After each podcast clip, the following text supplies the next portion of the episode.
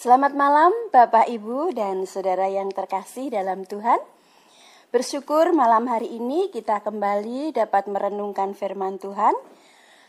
Kita bersama merenungkan dari Keluaran pasal 6 ayat 1 sampai 12. Kita akan merenungkan dengan judul Saat Allah membawa kepastian akan keyakinan. Bagaimana keyakinan kita mengikuti perintah-perintah Tuhan? Bagaimana Allah yang Maha Kasih menetapkan langkah-langkah kita?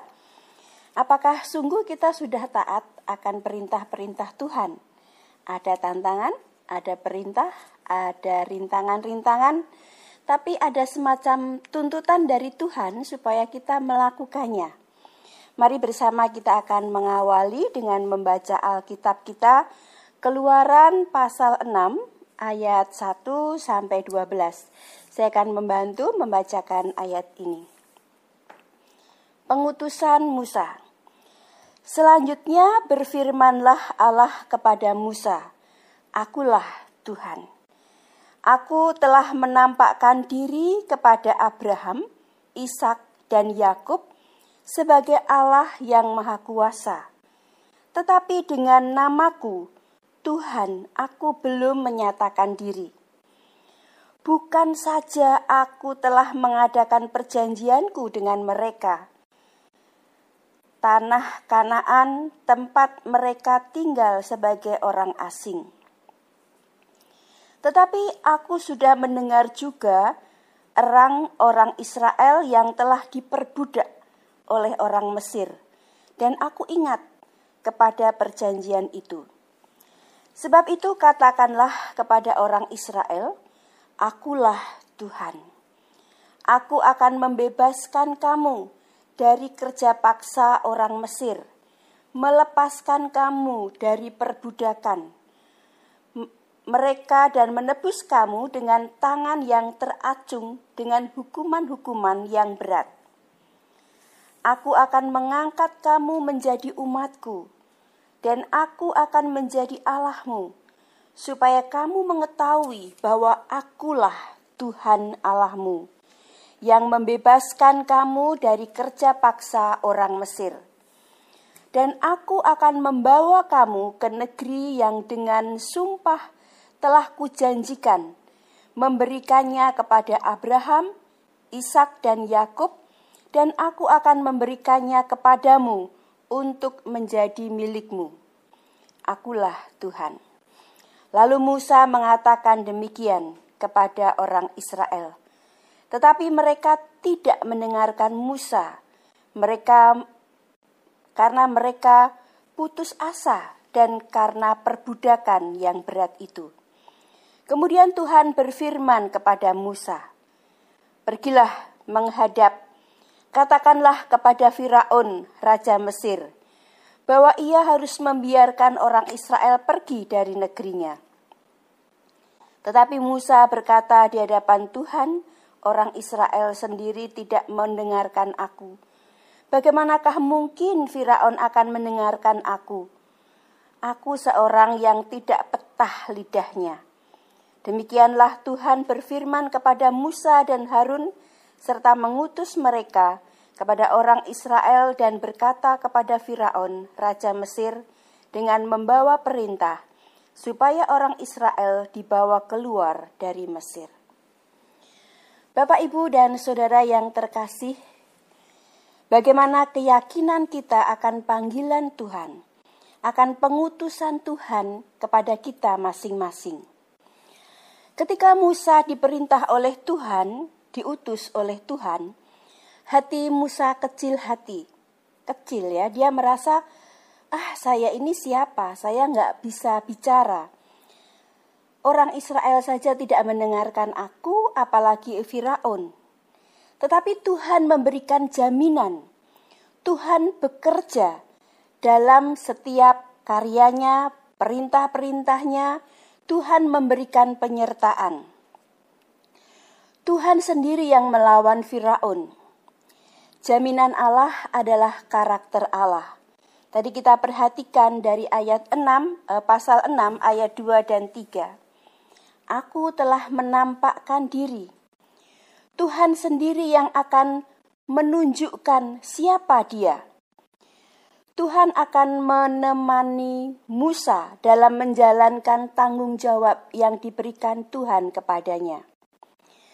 Ketika kita diperintah oleh Tuhan, diutus oleh Tuhan, kadang-kadang kita menjadi lelah karena orang mungkin tidak mau mendengar kita, tetapi Tuhan mendesak supaya kita menyampaikan kebenaran-kebenaran firman itu.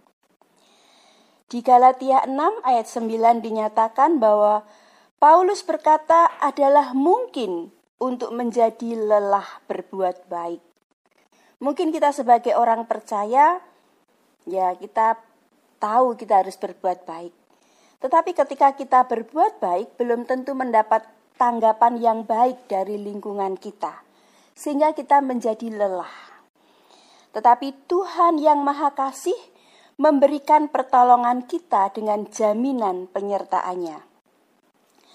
Yang pertama kita melihat bahwa Allah meyakinkan kita tentang karakternya dari Keluaran 6 ayat 2 sampai 3 melihat bahwa keagungan Tuhan mengingatkan Musa akan namanya. Nama itu mengungkapkan tentang karakter Tuhan. Ia menampakkan diri kepada Abraham, kepada Ishak, kepada Yakub dengan nama yang maha kuasa. Tetapi dengan namaku, Tuhan, aku tidak dikenal oleh mereka. Keluaran 6 ayat 3. Tuhan yang Maha Kuasa dalam bahasa Ibrani disebut El Sadai.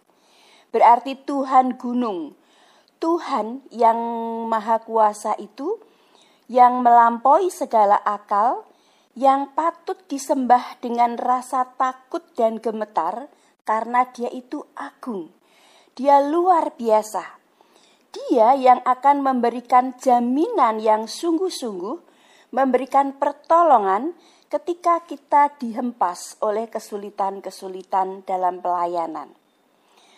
Berikutnya, Tuhan yang berhubungan dengan kita adalah langkah selanjutnya. Dalam Wahyu dijelaskan kepada Musa bahwa sesungguhnya Tuhan yang mengungkap siapa dirinya itu adalah Yehova atau Yahweh. Nama baru itu meyakinkan Musa bahwa Allah terus-menerus berhubungan dengan Israel secara pribadi. Bagaimana dengan kita? Apakah kita sudah memiliki hubungan pribadi dengan Tuhan? Kita mempunyai komunikasi yang terus-menerus setiap hari dengan Tuhan? Kita perlu melakukannya. Yang kedua, Allah meyakinkan kita melalui perjanjiannya. Keluaran 6 ayat 4 dan 5. Kesetiaan Tuhan di masa lalu yang disampaikan dalam kitab Taurat, dalam kisah-kisah nabi-nabi, memberitahu kepada Musa tentang perjanjian setia Tuhan kepada bangsa Israel. Aku juga telah membuat perjanjian dengan mereka untuk memberi mereka tanah Kanaan, tanah ziarah mereka, di mana mereka adalah orang asing. Keluaran 6 ayat 4. Tuhan memberitahu bahwa Musa sesungguhnya harus tahu bahwa Tuhan itu setia di masa lalu sampai sekarang. Lihatlah pekerjaan Tuhan dengan umatnya di tahun-tahun sebelumnya. Bagaimana Tuhan menyertai Abraham, menyertai Ishak, menyertai Yakub, dan sekarang janjinya kepada Musa akan menyertai. Dan janji itu juga masih kita pegang sekarang. Tuhan menyertai kita. Tuhan berkata bahwa Dia tidak pernah melepaskan salah satu janjinya atau mengingkari janjinya. Tuhan itu setia. Tuhan terus menepati janjinya. Janji Tuhan untuk masa depan, kita masing-masing mungkin ada rasa takut, khawatir, bingung, kecewa, bagaimana dengan situasi yang kita alami saat ini. Mungkin kita berpikir, aduh saya ini uh, bagaimana ya keadaan saya sekarang? Aduh pendapatan saya kok tidak besar gitu ya mungkin ya. Atau aduh saya punya sakit begini bagaimana ya nanti saya? Aduh anak saya kok begini. Ada banyak tantangan kesulitan hambatan yang diizinkan Tuhan untuk uh, ada di depan kita tetapi sesungguhnya kita perlu tahu bahwa tantangan-tantangan itu merupakan alat bagi Tuhan untuk terus menyertai kita. Orang Israel dibebaskan dari perbudakan. Aku telah mengingatkan perjanjianku, Keluaran 6 ayat 5. Tuhan berjanji untuk memenuhi perjanjiannya dengan Israel. Sebagian besar jaminan orang Kristen adalah janji Tuhan. Marilah kita mempercayai perjanjian yang telah Tuhan buat dengan kita. Dia akan melakukan apa yang dia katakan. Janji Tuhan di Matius 28 ayat 20, Aku menyertai engkau senantiasa sampai kepada akhir zaman.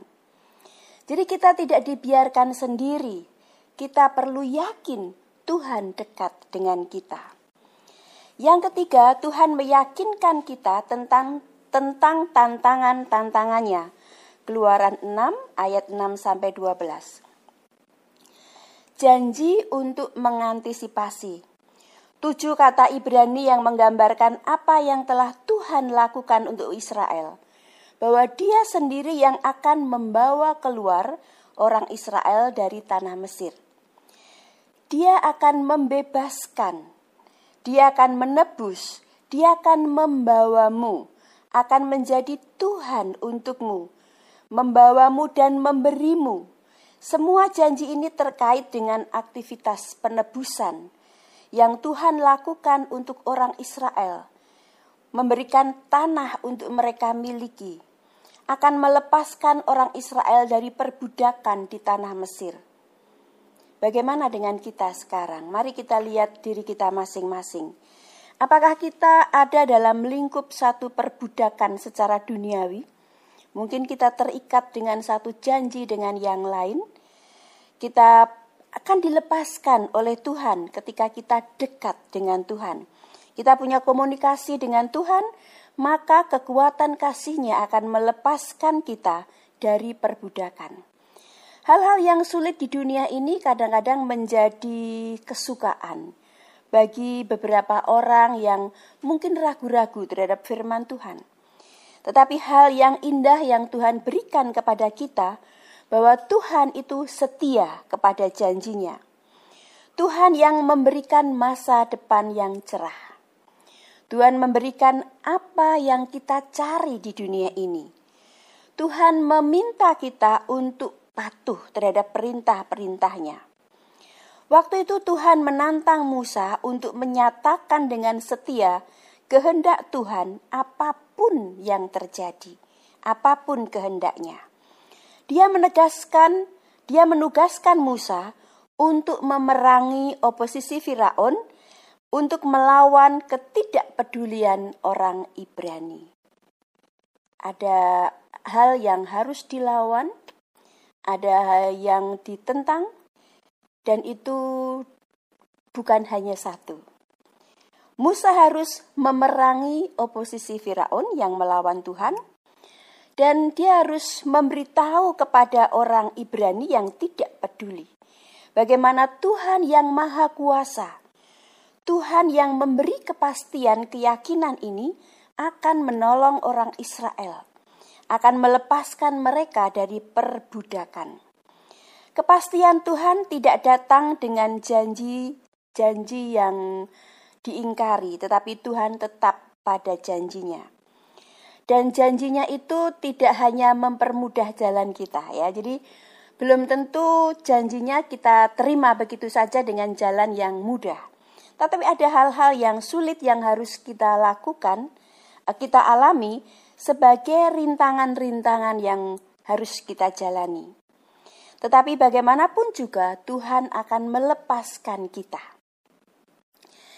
Sebagai kesimpulan, ketika seseorang mengalami putus asa, mungkin orang itu akan merasa lelah, frustasi.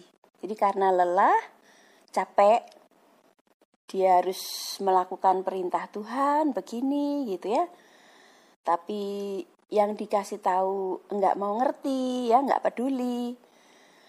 Lelah bukan secara fisik, tetapi secara hati, secara rohani. Ini lelah yang sangat-sangat menguras tenaga ya. Jadi kalau lelah fisik itu tidak seberapa capeknya. Tapi ketika memberitahu seseorang dan orang itu tidak mau tahu, lelahnya berlipat-lipat.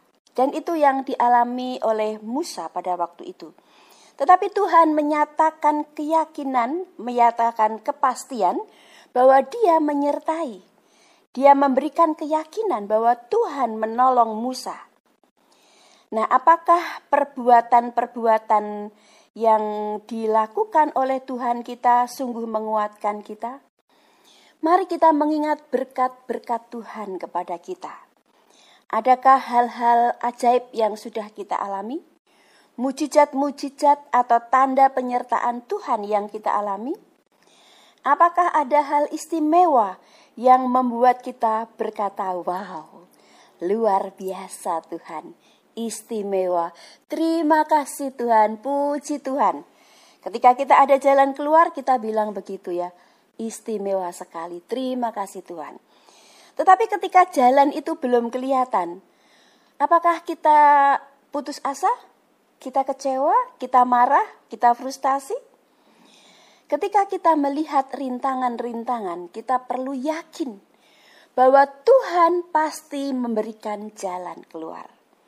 Tuhan menyertai kita. Tuhan tidak membiarkan kita tenggelam dalam kesulitan yang terus-menerus. Tuhan akan mengangkat kita keluar dari perbudakan yang kita alami. Apa yang kita alami sekarang? Kesulitan apa yang sedang melanda kita? Mungkin secara ekonomi, secara finansial, secara kesehatan, atau ada masalah sosial, ada hal-hal lain. Mari kita yakin, kita pegang janji Tuhan bahwa Tuhan akan menolong kita, mengeluarkan kita dari perbudakan itu. Kita perlu mengingat firman Tuhan dari Keluaran 6 ayat 1 sampai 12. Bagaimana Tuhan menyertai Musa, memberi keajaiban-keajaiban, memberi berkat-berkat, memberi tanda-tanda yang luar biasa. Mujizat Tuhan itu masih ada sampai sekarang. Ketika kita punya hubungan pribadi dengan Tuhan, maka Tuhan sendiri yang akan menolong kita. Kita yakin penyertaan Roh Kudus Mari kita peka akan perintah dan tanggung jawab yang harus kita lakukan. Mari kita meyakini Tuhan adalah dekat dengan kita. El Sadai. Tuhan menolong kita. Tuhan yang maha kuasa itu memberikan jaminan kepada kita. Tuhan bekerja melampaui segala akal kita. Mari kita berdoa. Bapa kami yang di surga, kami mengucap syukur. Engkau memberkati dan menolong kami dengan firman-Mu. Engkau menopang kami dengan janji yang kekal. Kami yakin bahwa Engkau akan menepati janjimu. Engkau yang akan membawa kami keluar dari perbudakan kami. Engkau yang akan menuntun kami, menebus kami, dan membawa kami ke dalam kehidupan yang kekal. Terima kasih Tuhan untuk janjimu. Beri kami kekuatan iman, keyakinan, kepastian bahwa Engkau menyertai kami, sehingga kami kuat menang dalam menghadapi rintangan-rintangan yang kami hadapi. Kami menjalankan tanggung jawab kami sebagai pelayan-pelayan Tuhan, sebagai umat yang percaya, yang mengasihi, dan melakukan kebenaran firman-Mu. Di dalam nama Tuhan Yesus Kristus, sebagai Tuhan dan Juru Selamat kami berdoa. Amin.